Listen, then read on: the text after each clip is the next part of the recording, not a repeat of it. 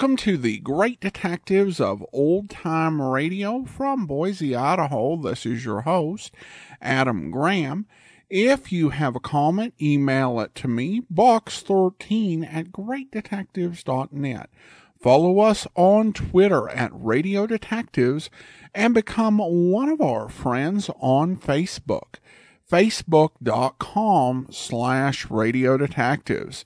Uh, our listener support campaign continues. You can support the show on a one-time basis uh, by going to support.greatdetectives.net, and you can also become one of our ongoing Patreon supporters for as little as $2 per month. Just go to patreon.greatdetectives.net.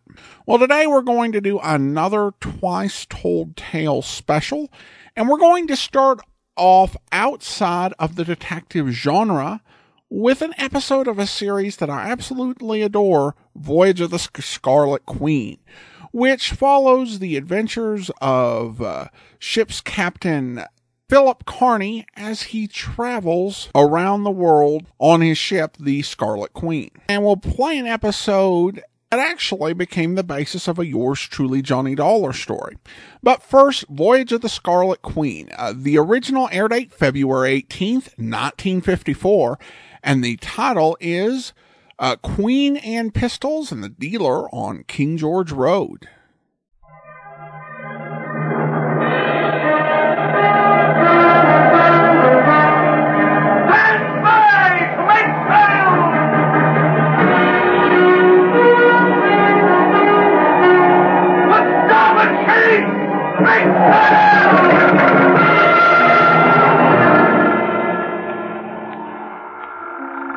Log entry The Ketch Scarlet Queen. Philip Carney, master. Position 36 degrees 9 minutes south, 153 degrees 17 minutes east. Wind light, sky fair. Remarks Departed Sydney, Australia after involvement in British law. Reason for involvement the Queen Anne pistols and the dealer on King George Road.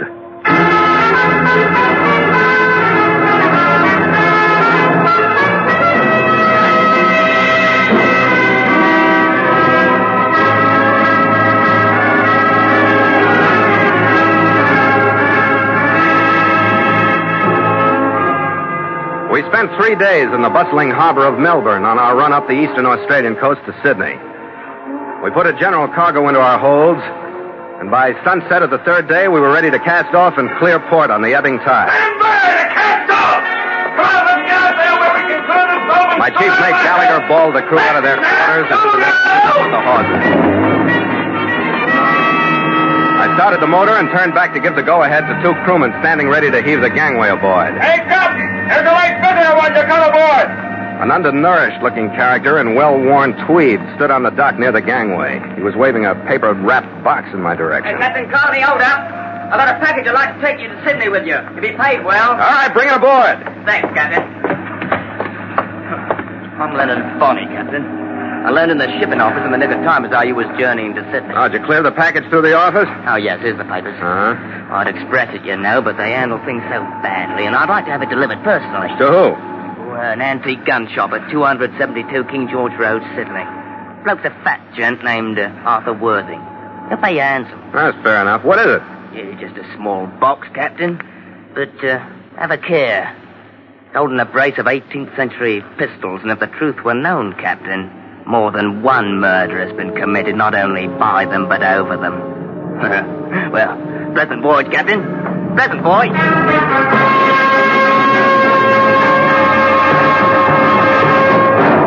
And so Mutual continues The Voyage of the Scarlet Queen, written by Gil Doud and Bob Tallman, and starring Elliott Lewis.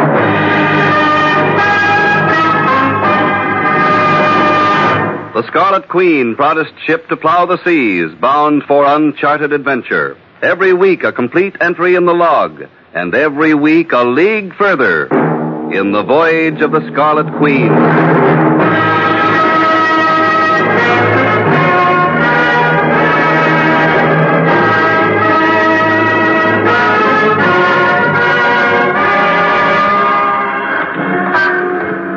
Address in Sydney that Leonard Bonney had given me was easy to find.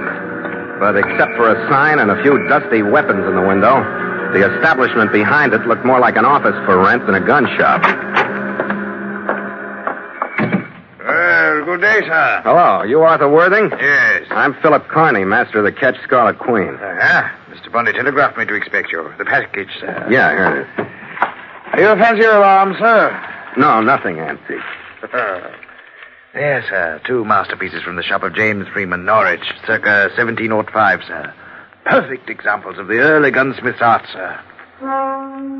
The box he opened was leather bound and satin lined. Fabulous item, sir. The two pistols that nestled in it were graceful flintlocks with 10 inch forged barrels, upon which were engraved a coronet and the name so faint that I couldn't make it out. These pistols Captain were fashioned during Queen Anne's reign. Yeah, well, I'm glad I was able to get them to you. Yes. Uh, tell me, what do you think of the price of them? Twenty thousand pounds. Oh, as long as I'm not buying them, it's all right with me. Indeed, sir. A shrewd return. now, your payment. Considering the outlay of personal time and interest, shall we say the equivalent of $100, sir? Ah, that's more than enough, Worthing. Indeed, but uh, there's a purpose behind my generosity. Oh? You're perhaps not familiar with the uh, plots and counterplots of those who haggle over objects of extreme value. Secrecy is a most valuable adjunct. Do you follow? Yeah, I think so. That's why the pistols were shipped with me. Exactly. Now, if I were to step from this establishment, sir, to make the final transfer, my adversaries would become immediately aware of the presence of the Queen Anne pistols here in Sydney. Oh, and since I'm a stranger. Exactly. Mm. Your movements would mean nothing. Captain Carney, I will double the freightage price, sir, in advance, if you will carry the pistols upon the final crucial leg of the journey. Well? Where do they go? Splendid, Captain. Here you are, sir. Slightly more than the original figure. Hmm, yeah. It's about two pounds over. You want change? Bosh, sir. Hack fare and perhaps a splash on the way. uh, here's the address, Victoria Drive. Large residence, a bit too ornate for my taste. On the left flank as you approach it from the east. Yeah, I'll be able to find it. What's the name? Mr. and Mrs. Jack Rollins Hartford. Ask for either one. But give the pistols to nobody else. Yeah, and the money for them, that 20,000 pounds? Ah, sir. The collection of that is up to me. Tell them that either Mr. Bonney or myself will contact them at the earliest opportunity. Agreed? That's fair enough. Oh, and one thing more, Captain. Yeah.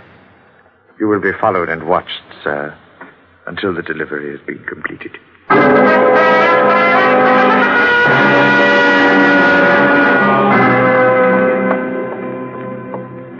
Oh, Mrs. Hartford? Yes. What did you want? I'm here to deliver this package to you. Oh, thank you. Can't remember ordering anything. Who is it from? Uh, Mr. Arthur Worthing. Arthur Worthing. I don't know any. Ar- Oh no! What's the matter? No, you, you, you couldn't. What's the matter, Mrs. Hartford? Aren't they the right one? Estelle, what's the trouble? Who's this man? What is he? Good Lord, no. Where did they come from? I brought them. Estelle, go up to your room. No, no, Jack. I want to know. What does it mean, Jack? What does it mean? Quiet, Estelle. Go up to your But room. Jack, it's important that I know what all this means. You've got to tell me. Now, sir. What do you want? I don't want anything. I was paid to bring these pistols up from Melbourne. I got them from a man named Bonney. Leonard Bonney. He's here in Australia. That's right. I delivered them to a man named Arthur Worthing down on King George Road. Then he hired me to bring them out here to you. Who is Arthur Worthing? I don't know. I took it that he knew you. That you wanted to buy these pistols. That's what he said. And what is the sales price? Twenty thousand pounds, and they'll contract. Twenty thousand. That's impossible. Bonney's insane. Oh, wait a minute, Hartford. What's the forty-five for? Go back to Bonney and your Arthur Worthing. Tell them the price is too high for either of us. Tell them I'm reporting your visit to the police.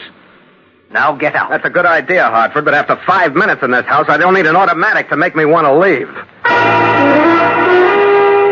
I didn't bother with the leather-bound box, but I scooped up the Queen Anne pistols, shoved them into my belt, and took the shortest route back to Arthur Worthing's gun shop on King George Road. I should have saved myself the anger I'd built up on the way. The place was not only locked, it was empty. And Arthur Worthing's sign had been replaced by another that said, Office for Rent, Inquire number 13, Grove Square.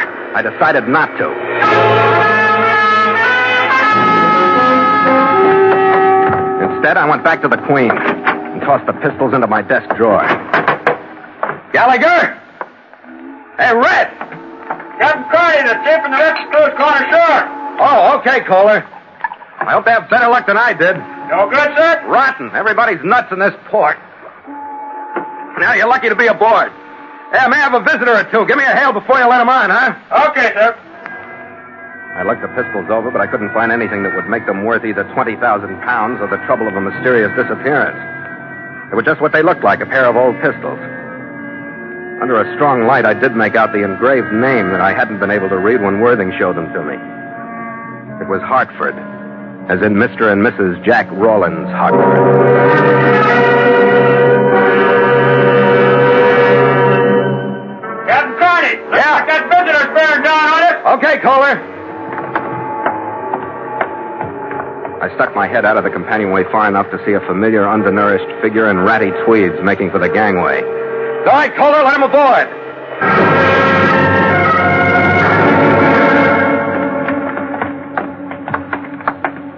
Well, Mr. Bonney, come on in. What I had in mind, Captain, I want to talk to you. You got that wrong. I want to talk to you. Come Hey, here. now, now, now, what's all this? I looked at too many guns today to let you keep one that I don't see. You let go of me. Sure. We'll feel a lot easier about one another with this Webley out in the open. All right, sit down. All right, all right. What makes those Queen Anne pistols so important, Bonnie? There's them that likes old things, you know. Worthing told you they was worth 20000 Yeah, and more from what I've seen and heard. You shipped those pistols up from Melbourne with me and then arrived a few hours later yourself. Why? Because it wasn't healthy for you to arrive together? Blimey, you've got an head on your shoulders, haven't you? Now, why don't you use it, matey? Harper didn't take them pistols, so you must still have them.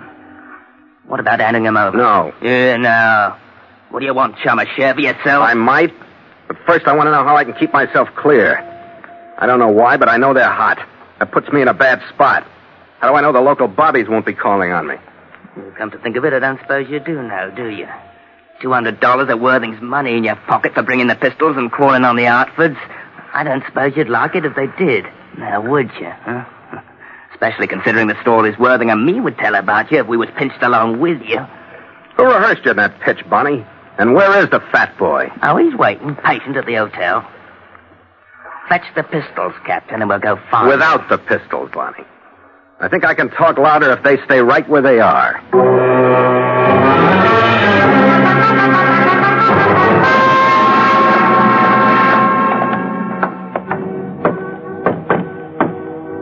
Who is it? It's Bonnie. I brought the captain. Well, capital, Bonnie. So, we meet again, Captain Carr. Yeah, we meet again. Come in quickly. Yes. Now the pistols, sir. Give them to me. I didn't bring them. What's that? Well, in heaven's name, why not? What do you hope to gain by working at cross purposes? To I don't want to gain anything. I just want to break even. I want to stay clear of the law so my sailing won't be delayed. If I can do that by keeping those pistols out of sight, they stay where they are until I leave. Then I drop them over the side. All right, sir. I may as well tell you. The pistols are of no consequence whatsoever. Half a mo now, Worthing. They were important enough, right enough in London when first we talked about coming out here with them, weren't they? Of course they were, Bunny. Of course they were. But now they've served their purpose. The Hartfords have seen them, my boy, and now they know that we are close upon their heels. We put the fear of the devil into them. Now, Bunny, it only remains for you to collect the money. Yes, the end of the path, Bonnie.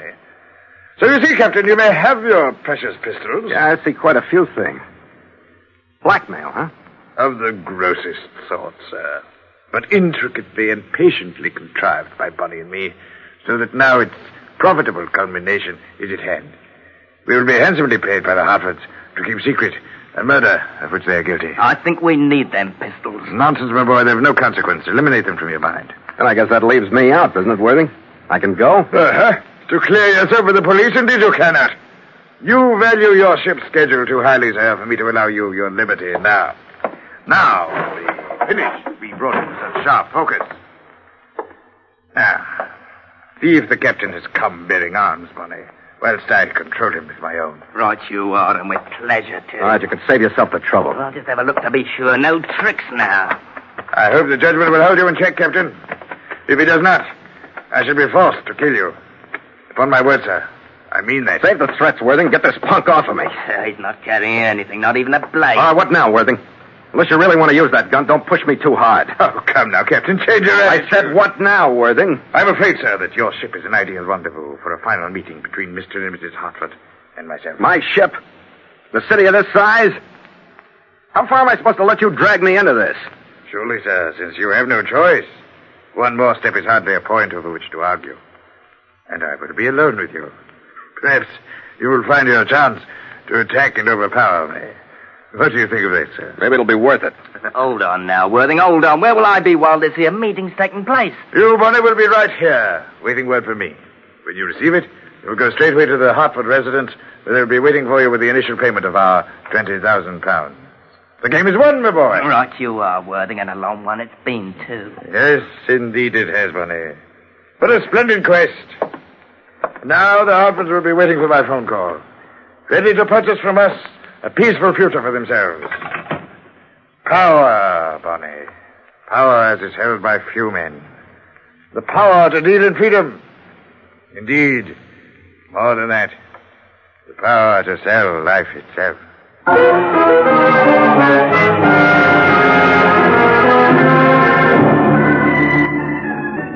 In here. In the cabin here, if you please. Captain and I are waiting. Oh, well, Mr. and Mrs. Hartford Leighton No, Norwich. most distasteful. Our powers meet at last. I'm Arthur Worthing. You don't know me, but I assure you you shall. You remember Captain Carney, of course. Oh, yes, quite. Yeah, they probably do. Yes, will you remember the captain? I'm afraid I have distressing news for you. News directly attributable to Captain Carney's interference. He has gained possession of the pistols. Steadfastly refuses to part with them. He's a thorn in my side. Do you expect sympathy from us, Mr. Worthing? I expect nothing from you, Mrs. Hartford. No more than your uncle, the Marquis of Hartford, could have expected from you had he known your true thoughts before you had him murdered. Are you lecturing Mr. Worthing? You're planning to profit from the same death. Yes. Quite a profitable death to everyone but the Marquis. His estate is fortune to you, and to the others of us who nibble at the edges, a small share. Even to the captain here, some $200. If I do anything with it, I'll post it as a reward on your head, Worthing. Indeed, yes, I believe you would, sir. Dead or alive, no All doubt. right, cut this short, will you, Worthing? It's too rich a diet for me. I'm going to be sick any minute. Yes, you are. Well, now, Mr. and Mrs. Hartford, you both understand the terms that Leonard Bonney and I have decided upon. We will maintain complete silence in regard to your responsibility in the matter of the murder of your uncle, the Marquis of Hartford, between 6 and 7 p.m. Greenwich Mean Time, October 8, 1945. At which time, according to the knowledge shared by all of us here, a killer, hired by yourselves, did shoot said Marquis to death. Understood? How can we be sure of your silence if, as you say, Captain Carney refuses to give up the pistols? Yeah, have you thought of that, Worthing? Indeed, I have, sir. Unfortunate, but of minor importance. The theft of the pistols, according to your plans, was to be the generally accepted motive for the murder, in view of their great value, since they did indeed disappear. But why worry? Who, who would correlate them with the true story, except us? We could never be sure. My word will be kept. But that blackguard Bonnet, I, I readily admit uh, I, I don't know. The proof of your guilt lives with him. He may decide that he needs more money one day, but... Yes, well, back to the matter at hand. The cost to you, Mr. and Mrs. Hartford, is twenty thousand pounds. Five thousand of it to be paid tonight to Bonnie, who will meet you at your home. The rest in the next seven days. Well, I, I don't see how that's going to be possible. Oh, come now. It must be possible. Let's just spend the rest of your days in the murderer's cage. Surely, rather than sacrifice the gracious life you've now lived. I, I don't know. The time is so short. We'll manage, Estelle. There must be a way. We have the 5,000. Bonnie will arrive at your home soon after you to, to collect. But now Captain Carney has heard the story. Hey, you don't think for a minute that it was by accident, do you? But he knows. What good is buying your silence when first he knows, then someone else, and then someone else? I can't stand it, I tell you. Estelle, Convince her, Hartford. Convince her that there's no reason to fear Captain Carney's knowledge. I have my own plans for him. He'll not use his knowledge. You may be sure of that. I shall see to that myself. Take her now and go to meet Bonnie. Yes, come, Estelle. I can't- We'll go and meet Bonnie. And now, Captain Carney. I hit him. I'd waited for the first show of carelessness in him, and it came as the Hartford left the cabin as though a whole attitude dropped from him. Connie, wait! You fool! Wait! Ah, wait, Worthing, I'll wait. Stop! Move! Sure, Worthing, why not? You're off. Stood over him, looking down at the red trickle from his flabby mouth. I started toward the companionway with my keys out and ready to lock him into the cabin while I headed for the law. But I stopped. Because I suddenly realized that he'd done nothing but try to keep me from hitting him. I leaned down and pulled his collar loose. He hadn't even tried to use the gun on me. I decided to find out what I could myself before I nursed him back for questions. The wallet in his hip pocket held nothing but money and a card with his name on it. His inside coat pocket gave me a week old receipt for the weapons with which he'd dressed up his fake gun shop.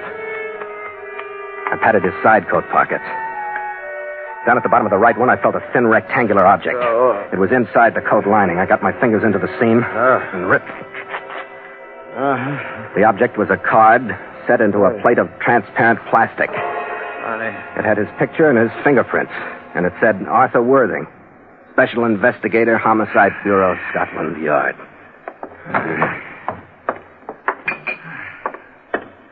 All right, come on, Inspector Worthing. Come on. Huh? Here, drink this. Yeah, oh, boy. Hmm. Yes. Rather strong. Yeah. Well, sir, I, I must say you're a splendid ally, Captain Carney. Yeah, it would help, you know, if your allies knew they were allies instead of pigeons. Yeah, take another drink. Yes. Pigeon, indeed. That's it. You know, Captain Carney, Hmm? I've been posing as a blackmailer for so long that I scarcely knew what I was myself. I couldn't shed my disguise in front of you until the last details were sorted and sliding in the direction of final solution.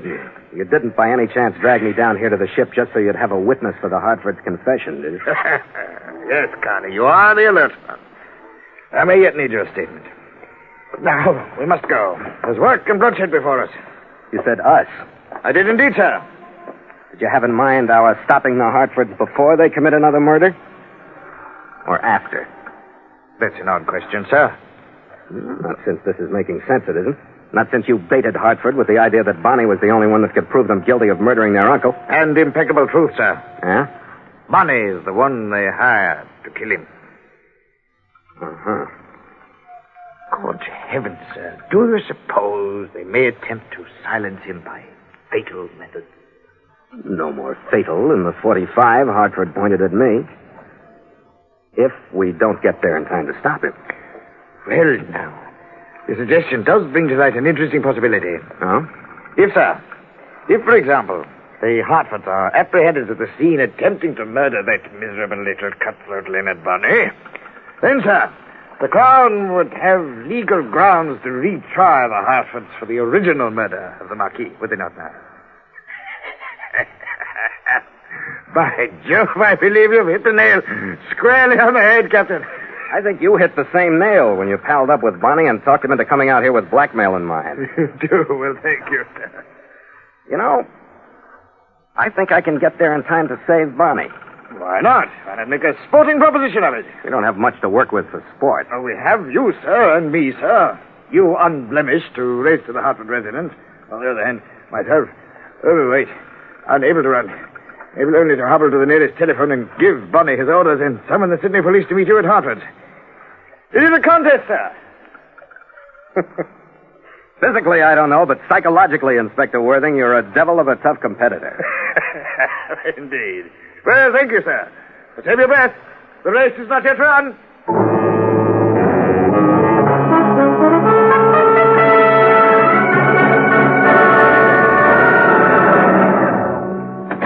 Here you are, driver.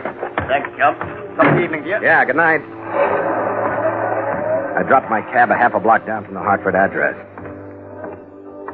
When I got abreast of the grounds, I left the sidewalk and skirted through the shrubs. I kept my eyes and ears open for sight or sound of the police, but I didn't spot any.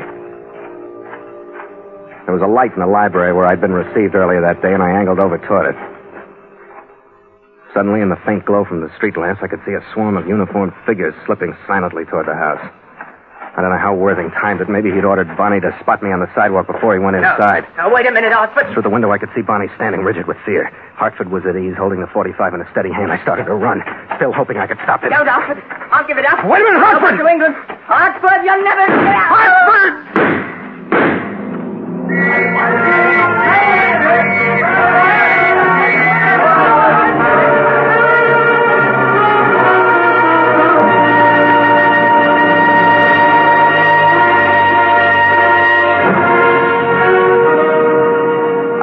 Inspector Worthing only once more. When I took the Queen Anne pistols to him and watched him wrap them for shipment back to the Hartford estate in Norwich, England. By three that afternoon, we'd battened the hatches over a new cargo and headed out of Sydney Harbor into the Pacific wind.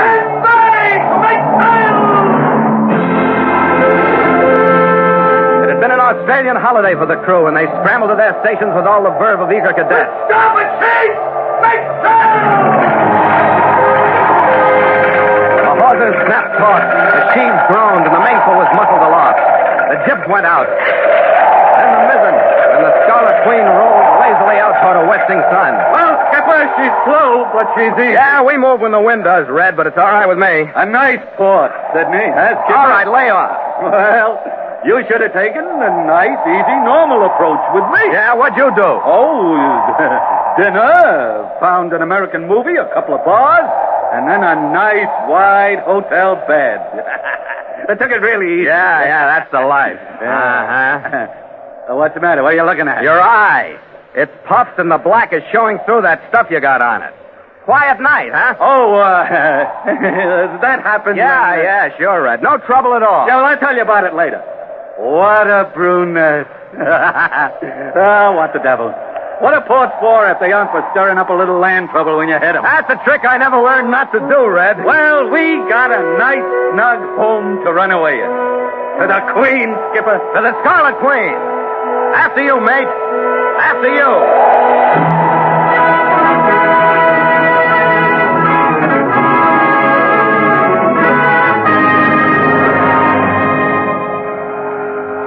Log entry, the ketch Scarlet Queen, 5.30 p.m. Wind light, sky fair, sea calm with easy cross swell.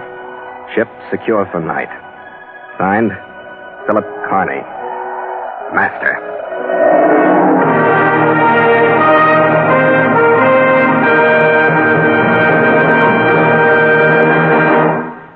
Mutual invites you to sail into further adventure on the voyage of the Scarlet Queen next week at this same time. Porto call, Singapore.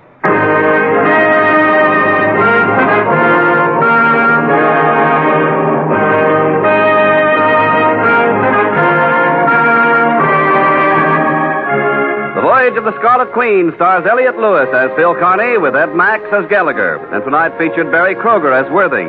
Tony Ellis was Bonnie, Ann Stone Estelle, Eric Snowden played Hartford, and Ray Kemper was Kohler. The Scarlet Queen, produced by James Burton, is written by Gil Doud and Bob Tallman.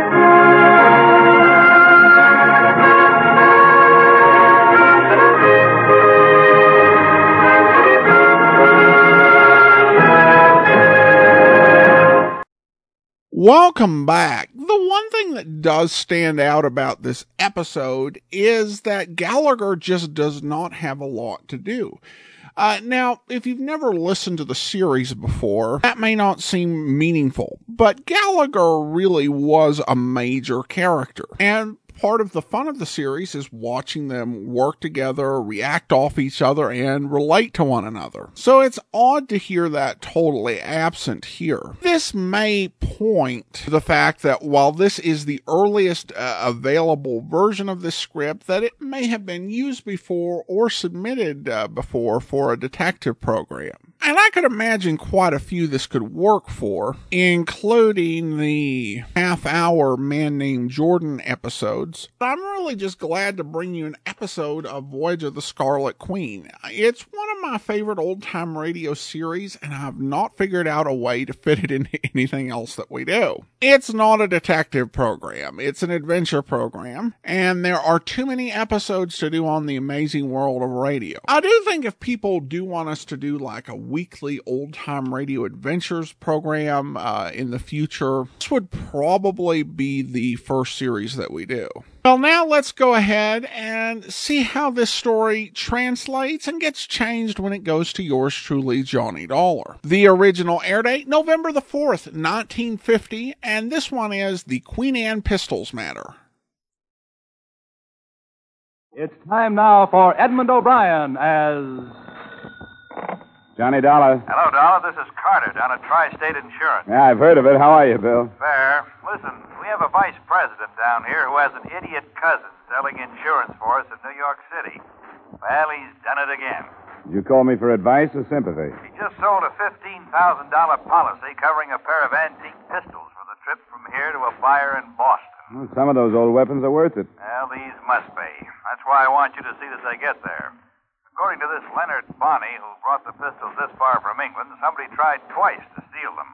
That we learned after he bought the policy. Will you take the job?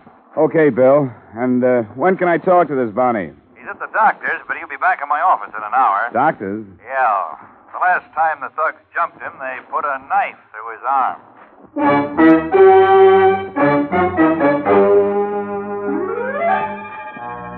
Edmond O'Brien in a transcribed adventure of the man with the action packed expense account. America's fabulous freelance insurance investigator. Yours truly, Johnny Dollar.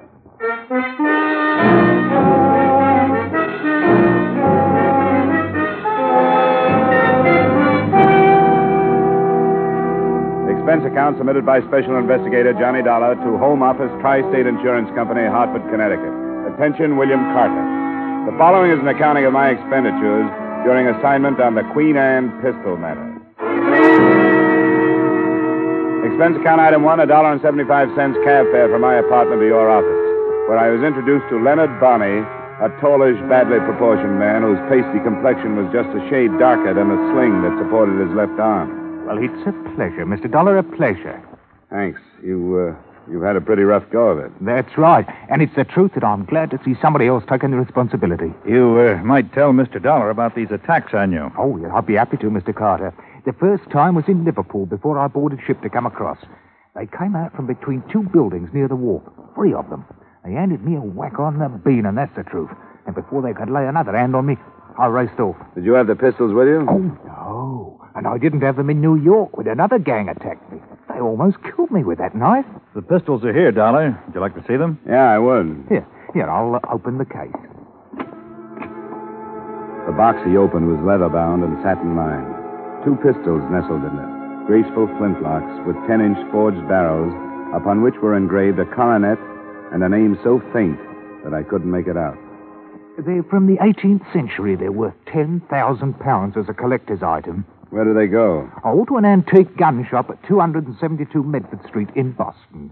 Proprietor's name is Arthur Worthing. He's a British chap. He wears spectacles. You'll recognize him. Will you be coming with me? Me? I don't think no. I've had enough. I'll stay here and wait word from Mr. Carter that the pistols have got there safe. Oh, no. I've had enough.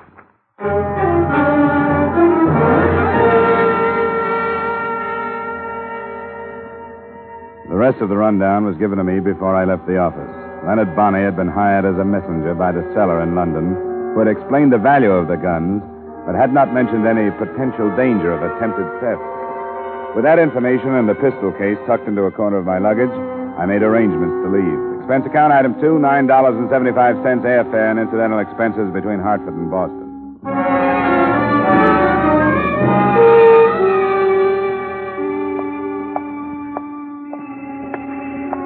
The address on Medford Street that Bonney had given to me was on the fringe of the retail district. There was a sign, and there were a few dusty weapons in the window. Good day, sir. Hello, you Arthur Worthing? Uh, yes, yes, I am. My name's Dollar. I've been hired by the tri Ah, ah, ah, Mr. Bonney telegraphed me to expect you. The package, sir. I see you have the package. Yeah, I have it. Uh, this is a day I have long anticipated, sir. There. Ah, there. Two masterpieces from the shop of James Freeman, Norwich, circa 1705. Sir, are are you a fancier of arms? Nothing antique. Oh, that's a pity, sir. A pity. Fascinating study. These pistols have quite a remarkable history. Fashioned during Queen Anne's reign and gave service during one of Europe's blackest eras. Yeah, they're pretty. But I like mine with less history and more shocking power. As might be supposed, sir, the English gunsmiths prospered during those stirring times, profiting by the constant demands for muskets and pistols to supply the good Queen's armies in Flanders. Ah, is that right? Well, I have a paper for you These sign. weapons, sir, rode through the campaigns at the belt of an officer raised near Norwich. And if the truth were known, sir, more than one murder has been committed not only by them, but because of them. Uh, tell me, sir, were you followed? Not that I know of. Now, if I could get your signature on this release, I Oh, can... just a moment, young man. I, I believe that the assurance policy purchased by Mr. Bunny is in effect until the pistols rest in the possession of the purchaser. Is that not correct? You're not the buyer? Well, well unfortunately, sir, a price of $20,000 is a great deal too dear for me. Well, who is it then and where? A Mr. and Mrs. Jack Rollins Bride. Bride. Okay. Address? Uh, yeah, yes, I'll jot it down for you. Just a moment. Uh, uh, 8 Victoria Drive. Yeah, there you are. It's a large res- on the left flank as you approach it from the east. I think I can find it. Now give the Pistons Bride and tell them that either Mr. Bonney or myself will contact them at the earliest opportunity. All right, I'll get back to you by phone.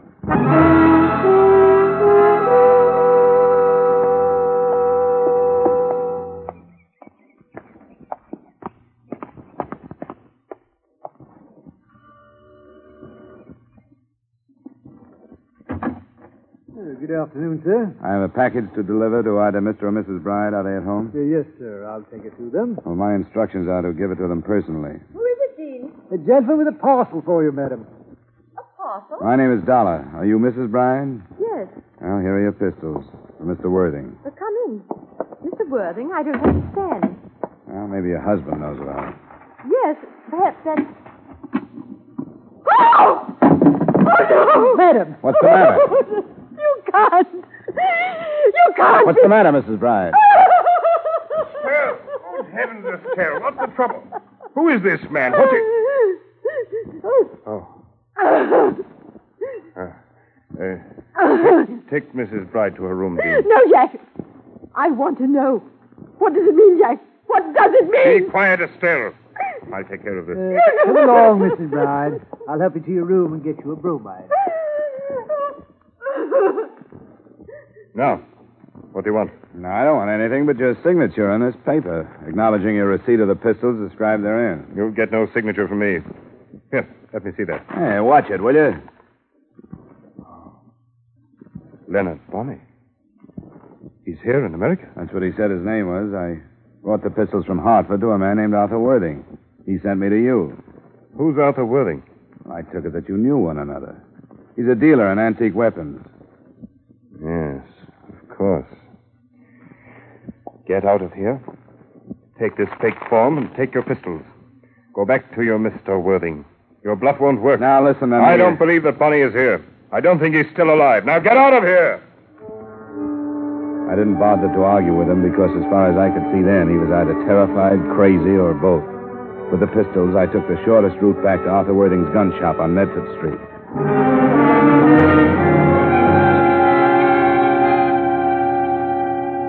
I should have saved myself the anger I'd built up to let go at Worthing. The place was not only locked, it was empty of antique weapons. And Arthur Worthing sign had been replaced in the window by another which read, Office or Store for Rent. Inquire number 13 Groves Building. I decided not to.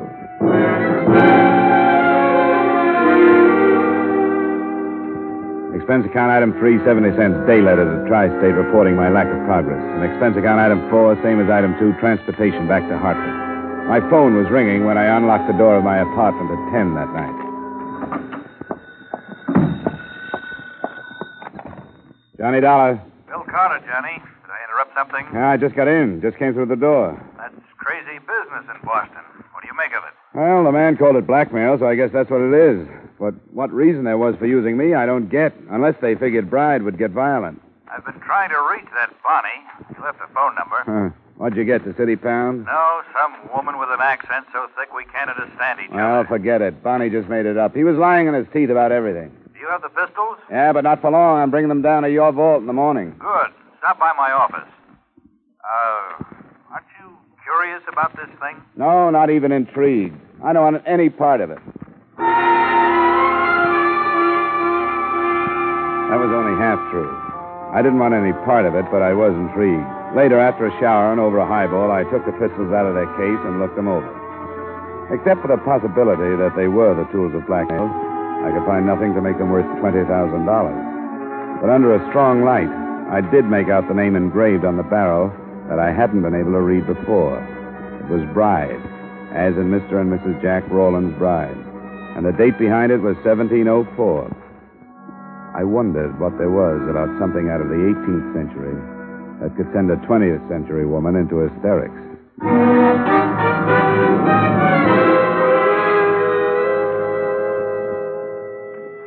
The next day, I saw the pistols put under lock and key, started to work on another case, and tried to forget the whole thing. But I was reminded of it again by the caller who was waiting for me in the corridor outside my apartment that night the bride's butler. I hope you'll pardon my intrusion, sir. You must know why I've come. Well, I can guess. I shan't take up much of your time. But if I could just talk to you. All right, we'll go inside. Oh, thank you, sir.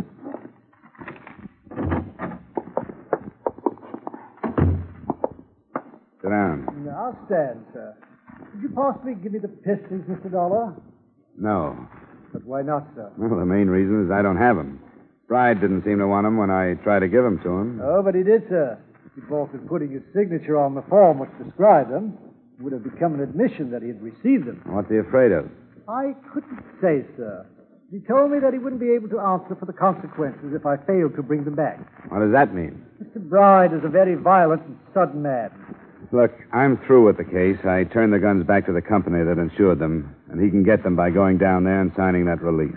I beg of you, sir, get them tomorrow morning and give them to me. I can't. Possibly because they aren't there. It felt like a beastie. Then I got a look at the vial in his hand and the needle. His expressionless face watching me became diffused and was streaked with flashes of red. I tried to reach for the face, but it swirled away and out of sight. I took one stumbling step after it. That was the best I could do.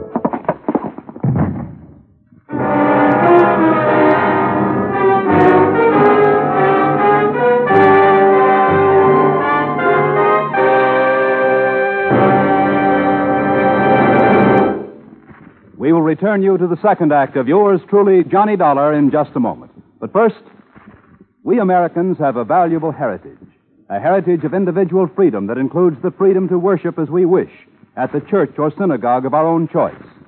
By attending church regularly, we can gain the moral and spiritual strength to meet the many problems which confront us today. Help support your church and attend regularly with your family.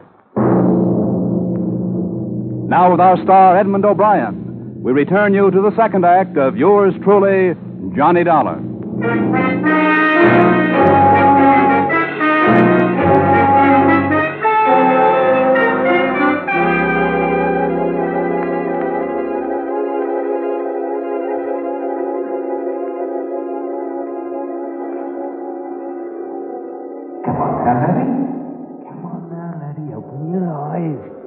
You can do it now. You can do it. Yeah, you feel that? You can feel that all right, can't you? Come on now. You're all better now, aren't you? Now, hold on now. Don't slip away again. Wake up. There, hmm. that's better. I'm Mr. Bonney, remember me? Hmm? Darling, none of that. You're all right. I'll put you on your bed. You're in your flat. Oh, where. Where'd you come from? It's a good thing I came from somewhere. Hmm. I've been playing touch and go with you since six o'clock. Uh. First you'd come to, and then you'd go again. Which time? What what time is it? Past nine. Yeah, you drink some of this. I uh, I looked for some tea, but I couldn't find any. I'm I'm not too handy at making coffee. Oh. Yeah, is that hot enough? Yeah, yeah. Oh, now, what happened to you? I don't know. Dope. He jabbed me in the arm. Who was he? Bride? Oh, come on, leave me alone, will you? Oh, I no, you don't. sleep. I've had enough of this. You stay awake. Come on now.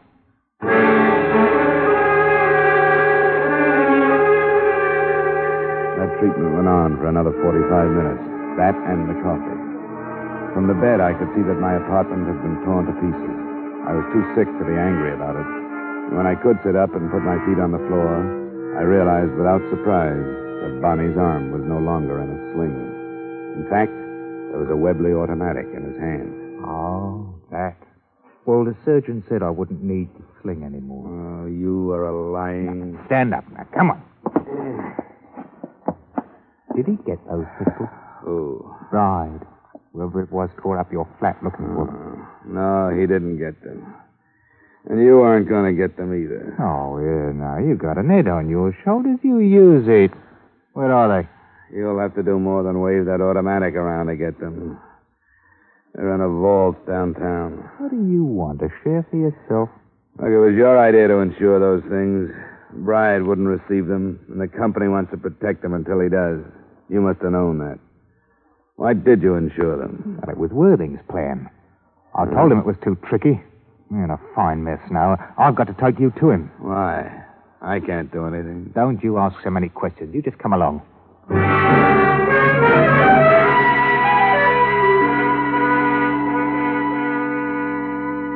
He gun muzzled me out of my apartment and into a car. If I'd been in better shape, I might have been able to break away from him. But with my system still full of dope, I didn't have either the will or the energy for a try.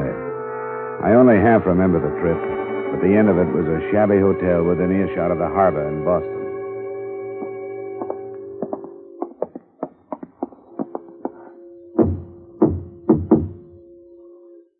It's Bonney. I've brought Mr. Dollar. Ah, capital, Bonney. Capital. Come in. Hey, you're white as a ghost, Mr. Dollar. Are you ill? Yeah, and you don't help. They uh, they put a needle into him trying to get the pistol. Oh, what a pity. What a pity. Sit down, sir. Sit down, please, by all means. Uh, did they get him? Well, he says no, and if he's telling the truth, we're in a mess. In a mess, Bonney. He says the pistols are locked up at the insurance company in Hartford. Well, now, is that the truth? I don't see why that should be hard to believe. Now, what do you say to that? I told you it wouldn't work. You and your complicated plans. Now we've lost the whole thing. Nonsense, Bunny, nonsense. Why, actually, the pistols are of no consequence whatsoever. Well, they were important right enough in London when we first we talked about coming here with them. Of course they were, Bunny, but now they've served their purpose. The brides have seen them. You have spoken to them on the phone. It only remains for you to collect the money. The end of the past, Bunny. Well, I think we need them. Well, Mr. Dollar, it suddenly occurs to me that I have spilled the beans, as you Yank so quaintly put it. I've told you the truth. I don't want to know the truth. Why don't you keep quiet, Worthing? That's a good idea. Until I get out of here, anyway. Bunny, stop him. Look, I have no place in this. Just leave me alone. Bunny, stop him, or everything is lost. Oh, all right, me bucko, come on back. Gotta get away from me. Come on, now. You don't feel so good, and I hate to make you feel. Wait! Oh! There. That's right now. Back in the chair. What do you want? You want me to know what's going on? I do. Blackmail. Yes, of the grossest sort, sir. We shall be handsomely paid by the brides to keep secret a two year old murder of which they are guilty. I don't care. Why don't you keep quiet, Worthing? Well, Mr. Dollar. If you expect me to be surprised, I'll have to disappoint you. What else could it be? But why were you stupid enough to think that he'd sign that release? Yes, I shall have to admit that my sights were too high. But a signed admission. It was such a devilishly clever scheme, I was forced to have a try at it. And why keep me involved in it? Because you are a witness, so to speak. Now be patient, sir. After being dragged into the lives of people I don't know and don't want to know, after being drugged and knocked around by your gunmen? Enough of that. And now, Bonney, the hour to strike has come. I will meet the brides. Here. Oh, by the way, let me have your Webley. Well, what about me? You, at the same time, will be at the bride residence waiting for them to return and make the initial payment of our $20,000. The contest is won, Bonney. I hope you're right, Worthing. It's been a long one. Yes, it has. A splendid quest.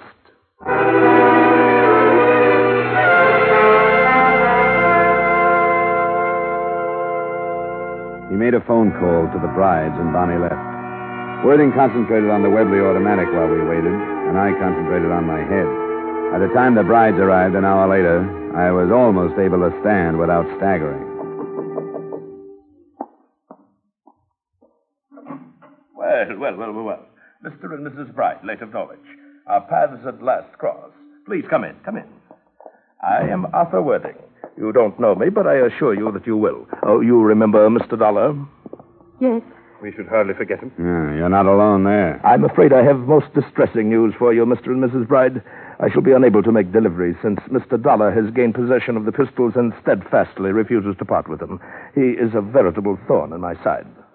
Do you expect sympathy from us, Mr. Worthing? Well, indeed, I expect nothing of the sort. No more than your uncle, the Duke of Pembroke, would have expected from you had he known your true thoughts before you had him murdered. Are you lecturing Worthing? You're planning to profit from the same death. Yes, quite a profitable death to everyone but the poor Duke. The estate fortune to the brides and to the others of us who nibble at the edges a small share. Even you, Mr. Dollar, earned a penny or two. Cut this short, will you? It's a little too thick for me. Well, Mr. and Mrs. Bride, you both understand the terms that Leonard Bonney and I have decided upon. We, in turn, agree to maintain complete silence in regard to your part in the murder of the Duke of Pembroke between 6 and 7 p.m., 8 October 1948, at which time, according to knowledge shared by us, a killer hired by yourselves did shoot said Duke to death. Oh. How can we be sure if, as you tell us, Dollar refuses to give up the pistols? Mr. Dollar. Leave me out of this. Hmm. An unfortunate situation, but one of minor importance. The theft of the pistols has become, according to your plans, the generally accepted motive for the murder, in view of their extreme value, and since they did indeed disappear. But who? Who would correlate them to the true story? Oh, Jack, we could never be sure. Quiet, Estelle. My word will be kept. But Bonney, I'd readily admit I do not know. The proof of your guilt lies with him, and he may decide that he needs more money one day. But the negotiation's at hand. The cost to you, $20,000. 5000 to be paid tonight to Bonney, who now awaits you at your residence. The rest within the next seven days. Oh, I don't see how it's going to be possible. Oh, come now. Surely, rather than sacrifice the gracious life the Duke's fortune is affording you. I don't know. The time is so short. We'll manage it still. There must be a way. We have the 5000 Bonney will be waiting for What? you. Now Mr. Dollar has heard the story. What good is buying your silence when first he knows and then someone else knows and someone else? I, I can't. In heaven's name, Bride, do you want the police to descend upon us? then we all would be lost. All but Leonard Bonney. I'm going to the police. I want them to know. Stop it, Estelle. Take her now and go meet Bonney. Come along, Estelle. We'll go home. Convince her, Bride, that there is no reason to fear Dollar's knowledge. I have my own plans for him. Worthing's success made him careless. Calling his orders to the brides, he was a quarter turn away from me. As soon as the door closed, I moved.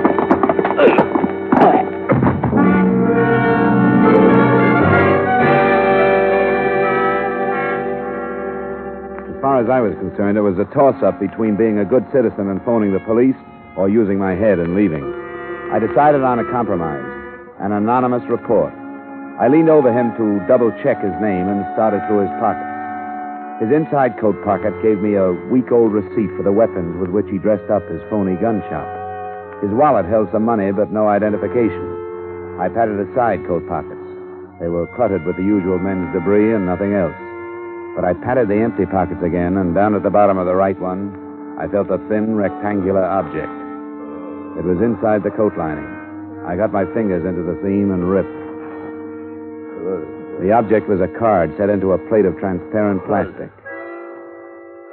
It said, Arthur T. Worthing, Inspector, CID, Scotland Yard. Oh, the devil.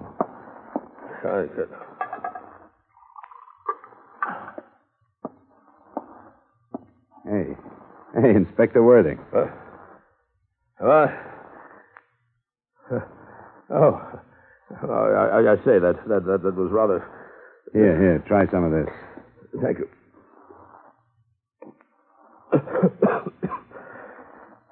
well, I, I must say that you're an extraordinary ally, Mr. Dollar. It would help, you know, if your allies knew they were allies instead of pigeons. Do you want to try and get up? Uh, not yet, I think. A vicious pummeling. But more about that later. Suffice it to say that I have been posing as a blackmailer for so long that I scarcely know what I am myself. I couldn't shed my disguise in front of you until the final details were arranged. What is this approach of yours? Approach, sir. Oh, this crazy scheme. Here, come on, take my hand. Oh, Thank you. Not crazy, sir. Intricate, perhaps, but I did obtain a confession, didn't I? With you as a witness. During the investigation in England, no effort was enough to swerve the brides from their story of their murder. I had to turn criminal to meet them on a common level and gain the truth. And uh, did you have in mind stopping the brides before they commit another murder or after? Eh? That's an odd question, sir. Oh, no, not since this is making sense. Not since you baited Bride with the idea that Bonney was the only one that could prove them guilty of murder. Impeccable truth, Mr. Dollar, since it was Bonney they hired to commit their crime. If the brides were apprehended at the scene immediately after they had murdered that miserable little cutthroat known as Bonnie, Well, then, they'd be hard pressed to find a valid reason for not confessing to the original murder of the Duke, would they not now? I think you softened the wife up to the point where she'd spill. Yes, by Jove, I believe you've hit the nail squarely on the head. We'll phone the police to go there. I think you hit the same nail on the head when you palled up with Bonney and talked him into coming over here with blackmail in mind. Yes, yes, you're right. This has been a personal matter. The Duke of Pembroke was my friend. As I said, nothing could be done in England, so here I am. Unofficially, of course. I suggest now that I phone the police, don't you?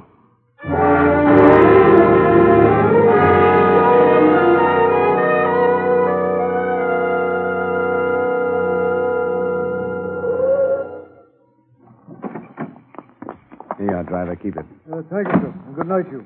Good night, young man.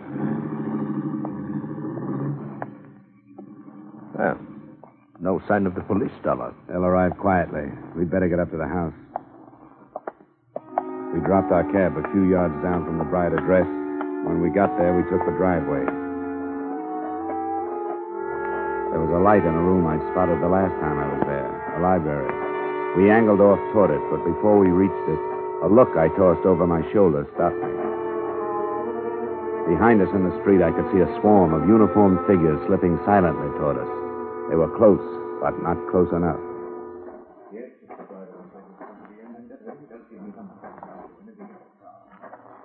Now, boys, now, don't do it. Look, I'll give it up. I'll go back to England. You'll never be bothered by. Talbot, take three men and cover the rear. All right, All right, come on, you guys. Let's go this way.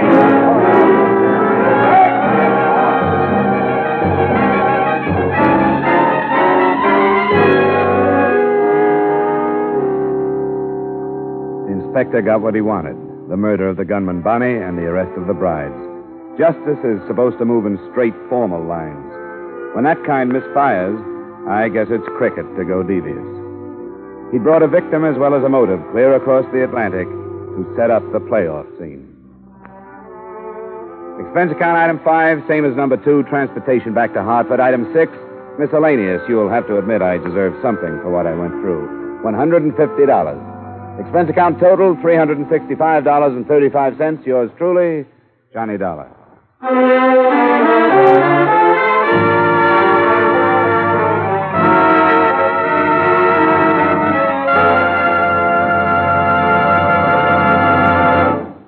Yours truly, Johnny Dollar, stars Edmond O'Brien in the title role and is written by Gil Doud with music by Wilbur Hatch.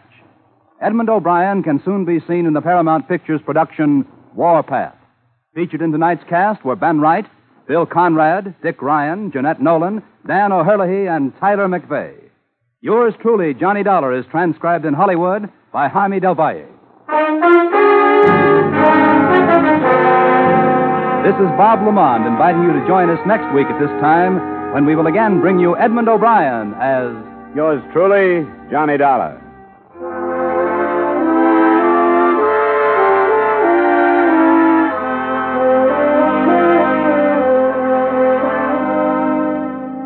Every Saturday night, Americans from coast to coast play Sing It Again. Do you?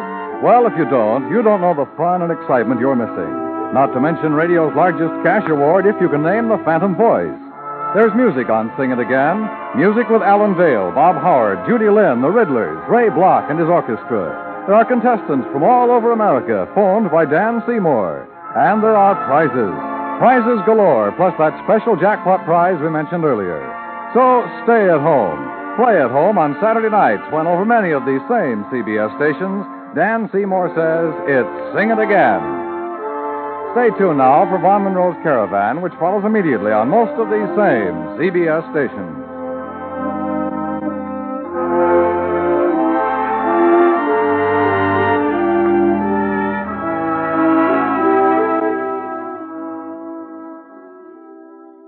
If you met a stranger on the street who offered to give you $4 for three, you'd be pretty skeptical. But when Uncle Sam makes the same offer, you can take him up on it and be sure you're getting a square deal. By investing your money in United States savings bonds, you'll get that extra dollar profit when the bonds mature. Buy your bonds through the payroll savings plan where you work or the bond a month plan where you bank. This is CBS, the Columbia Broadcasting System.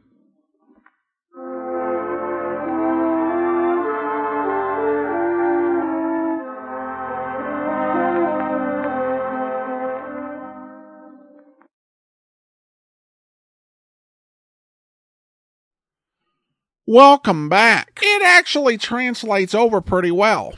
Though there's a lot of changing of lines and of who says things and even a few story details. It really, I think, on paper is a bit of a stretch to have Johnny Dollar essentially uh, playing glorified delivery boy at the behest of insurance uh, agency.